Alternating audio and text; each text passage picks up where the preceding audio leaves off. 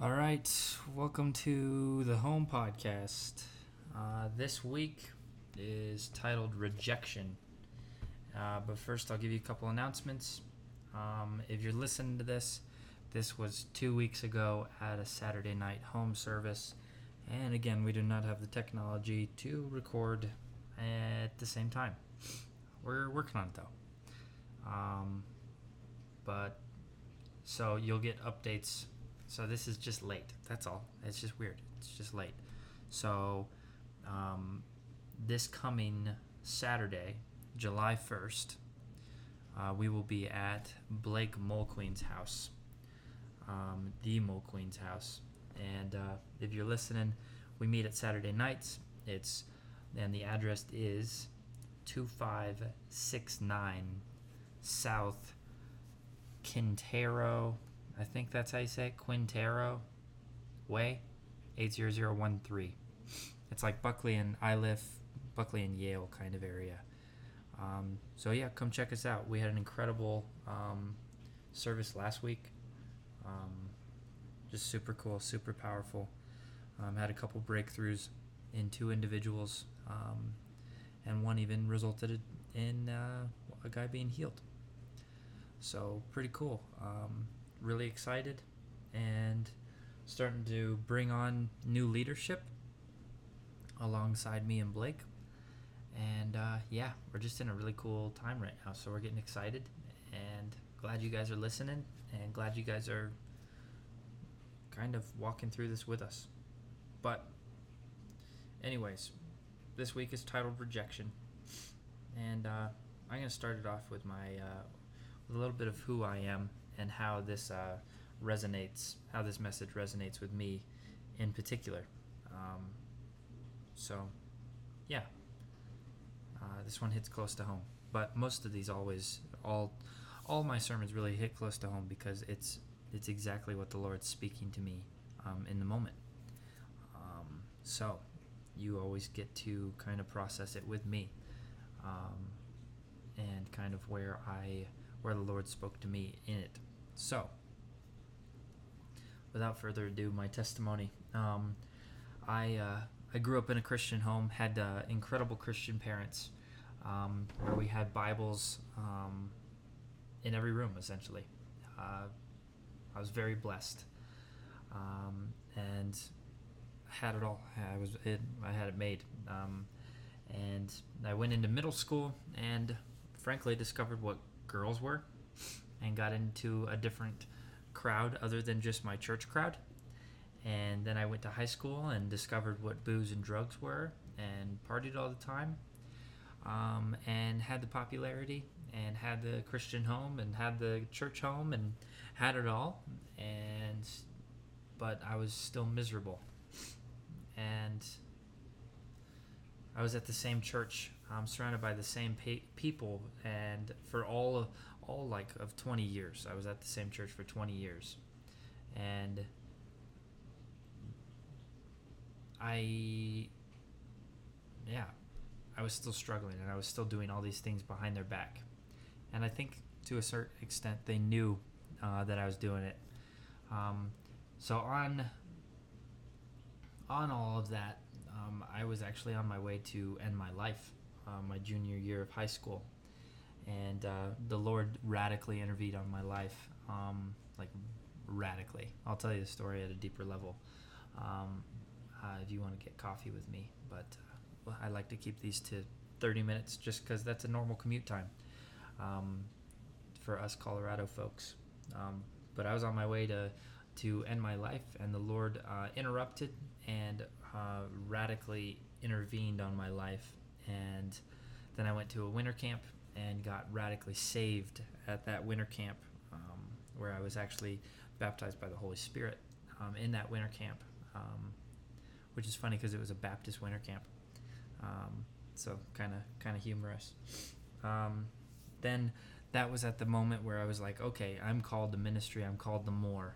Um, and I was still at the same church, and I, I led worship at that church, and was hired on staff for youth ministry at the church, and and at that same time, I always struggled with um, some of the members in the church body never taking me seriously and never truly respecting who I was, who I what, um, who I am now, essentially, um, and always pointing back to who I was. Um, so it was always a it was always a hard thing. I, I mean, it wasn't everybody in the church, so don't feel like I'm talking bad about my home church because I love my home church. Um, so, yeah, I, I just had that tension sometimes.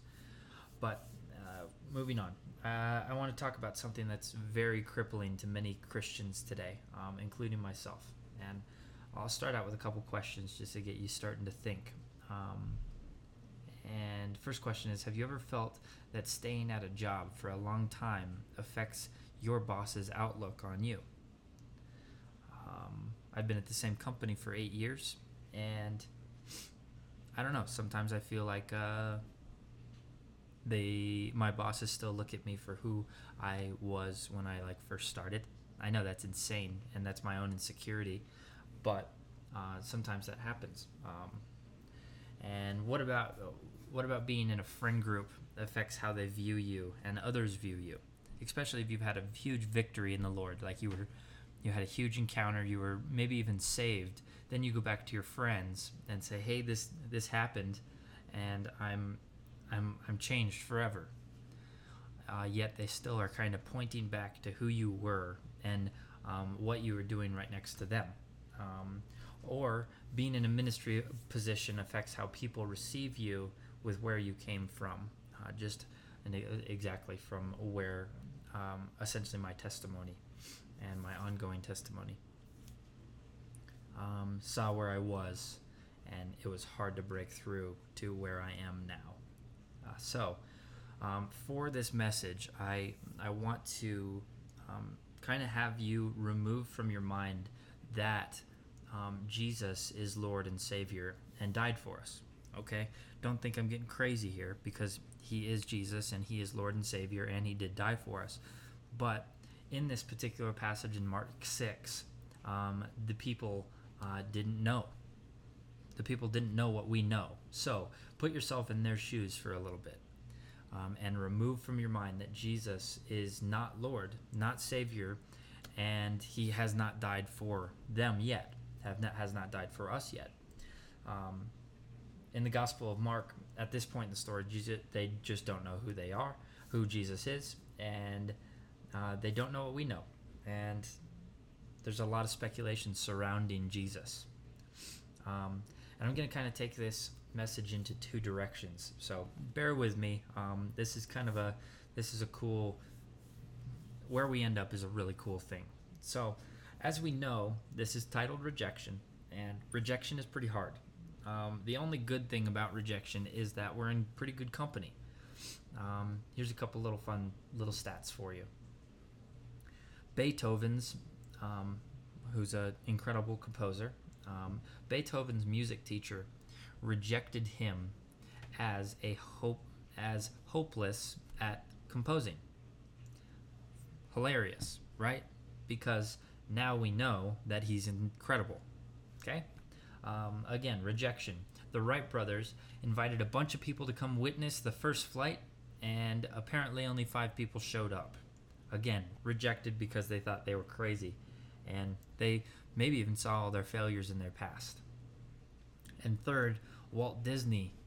Walt Disney, of all people, the guy who uh, created Bambi, um, Walt Disney was rejected by the uh, by the Missouri newspaper for not being created being creative enough. Sorry. Um, so pretty funny. So we're in good company. Uh, but the story we're going to talk about is when Jesus went back to his hometown, and you know I, I always see those videos on Facebook and stuff of uh, the, the soldiers coming home and their homecoming and it's a joyful and exciting and emotional experience. Um, and they they usually are, but Jesus got rejected for his for his homecoming, which is weird to us, weird for us to think of now. But remember, he's not Lord and Savior yet.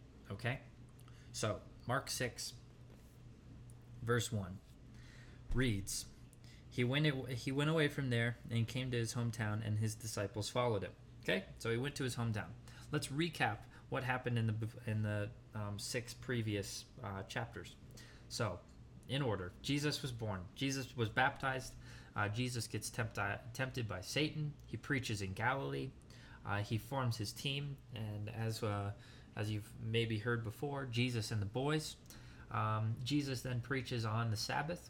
Causes a lot of controversy. Uh, then Jesus heals Peter's mother in law. And if you know anything about uh, in laws, sometimes that's not too easy uh, to show mercy and grace to them. I don't know about that, but I have heard that. Uh, Jesus preaches in Galilee and casts demons out. Jesus heals leprosy. Jesus heals a paralytic, a person who can't walk. That's uh, pretty stellar. Jesus parties with sinners, the worst of the sinners, right? Because uh, goes and reclines with uh, with Matthew um, in his home. I think I got that right. Yeah, I think that's right. Uh, Jesus heals a man's hand, uh, and uh, guess what? Large large crowds begin to follow and listen to Jesus. Jesus draws a huge crowd, um, so so large that he had to preach on a boat because um, the boat amplifies and then Jesus calms a storm, and Jesus casts out demons, and Jesus heals some more. So, done a lot. He's healed, he's cast out demons, he's got control over um, nature, and uh, he is gathering a very large crowd. So, Mark 6 1 says he's coming home. Mark 6 2 says, And on the Sabbath he began to teach in the synagogue, and many who heard him were astonished, saying, Where did this man get these things? What is the wisdom given to him? How are such mighty works done by his hands? So the synagogue or the church was not really like today's church. Uh, there was no main speaker. Uh, men would gather around and discuss the Torah. Um, and if you had something to add, you would stand and essentially share it to, uh, I don't know, almost a small group. And Jesus was confident enough with his um, interpretation of the teachings and of um, of the Old Testament, and the way he explained it, they all were amazed. And what I mean by amazed is amazed not in a good way. Um, sometimes we're amazed um, when somebody uh, who we think is dumb does something right, um, or we're amazed at how um, how stupid something is. Not a good amazed, right? Um, anyways, Jesus made them look at Scripture dif- differently. But here's the quote unquote problem, okay? Jesus doesn't have um, proper credentials. And that's weird for us to think. But again, remove yourself that Jesus is Lord and Savior and has died for us on the cross. Okay? Jesus doesn't have proper credentials at this moment. Yeah, he's done really cool things, but he's never went to rabbi school. he never studied under a rabbi, as far as we know, and uh, he never went to a, a quote unquote seminary. So, in that day, he was considered not qualified to teach this way. And a, a funny thing that I, I thought of uh, is that Jesus didn't go to med school and he's uh, running around healing people. kind of funny if you think about it. He wasn't qualified. Uh, so, what did people do? Uh, they turned on the amazing one.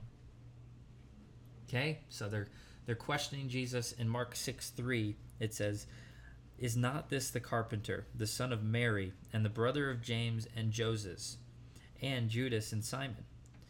And are not his sisters here with us? And they took offense to him. So, all the people mocked him essentially.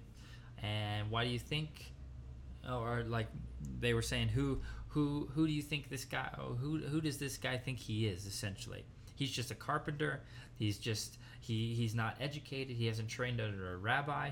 Um, he's a construction worker. Uh, his hands are rough and callous, and he's just not educated. He just works with wood. Yippee. They despised Jesus because he was a common worker, essentially just like them, and they were like, ah, they felt like they were equal with Jesus in every way. And there was no way he could be inspired by God, right? Because he didn't have the credentials. Weird to think of. And as you imagine, there was probably a lot of gossip going on, and it probably surrounded a, a lot of the controversy around Mary, right? Remember some 30 years ago when Mary, uh, Mary, uh, this is the gossip. This isn't me saying this, okay? This is the quote unquote gossip that I envision that's going on. Remember some 30 years when Mary, his mom, stepped out on Joseph? Why should we listen to this guy who came from that mess, right? Stuff like that. And of course, if it's a church, there was always gossip because uh, that happens. And uh, it shouldn't happen, but it does happen because guess what? We're human. Jesus brought shame to his family because they all stayed where they belonged. Almost like um, the, the people were saying, "Hey, Jesus' siblings, why why do you put up with G- with Jesus and his craziness? You need to rein him in, kind of thing." And guess what, guys? Jesus offends people. Newsflash: He offends people. Not not essentially with his words, but Jesus' message is offensive. It screams, hey, you need me. You need a Savior. And since all people in his hometown knew him, they refused to accept him and his teachings and didn't believe in him at all. That's crazy. There's uh and we were joking about this on Saturday or the couple Saturdays ago of I may have gotten my facts facts right. So check this. Um, uh, or facts wrong rather. I think they're right, uh, but it, uh, it involves Aristotle. So Aristotle lived from th- 384 to 322 BC, and for centuries, people believed that Aristotle was right when he said that the heavier an object, the faster it would fall to Earth. And any of anyone, of course, could have uh, taken two object uh, two objects one heavy, one light, and dropped them, right? Uh, no one did until nearly 2,000 years after Aristotle's death. And in 1586, Galileo um, brought some professors in to the base of the Leaning Tower of Pisa. Then he went to the top and pushed off a 10 pound weight and a 1 pound weight, and both landed at the same instant. The power of belief in the teachings of Aristotle was so strong that the, pres- that the professors denied their eyesight and they continued to say Aristotle was right. That's weird, right? Doesn't make much sense. When Jesus preached in his hometown of Nazareth, they heard his words and they heard of his miracles. Yet, since they quote unquote knew that carpenters don't speak like this or do miracles, he could not be the Son of God as he claimed to be. Their preconceived notions about him were enough to blind them from the truth, and he was rejected. Let's read on in, in Mark 6, um, verse 4. And Jesus said to them, A prophet is not without honor, except for in his home in his hometown, among his relatives, and in his own household. Have you ever been smacked this hard with rejection? Friends, family, mom, dad, coworkers, teammates? It's that same sting that Jesus is feeling. Mark five, Mark six five, and he could do no mighty work there except that he laid his hands on a few sick people and healed them, which is hilarious because no mighty work, and we think that's huge because it's just not used that much anymore in the American church of actually healing people and laying hands on people. So he could do no mighty work except for healing a couple people. That's mind blowing to me. But the thing that we need to pull um, from this is reject, rejecting Jesus hurts you more than it hurts him. Because he's already won, he's already in paradise. And you see, everyone in his hometown had all the, an- or the, the guy that they needed um, for all the answers and all their problems was in their midst. And they had a healer in town. um, and only few were healed. So, uh, uh, the big question is what do we do with something like this? Uh, the first point I want to make is um, despite rejection, Jesus still ministered in his hometown. This is big, right? Rejection happened, but Jesus was still serving in his hometown. Rejection happened, but Jesus still laid hands on people and healed them. Rejection happened, but it didn't hold him back. And the second point is rejection is perception. And because the people in his hometown thought he was a phony, so guess what? In their eyes, he was.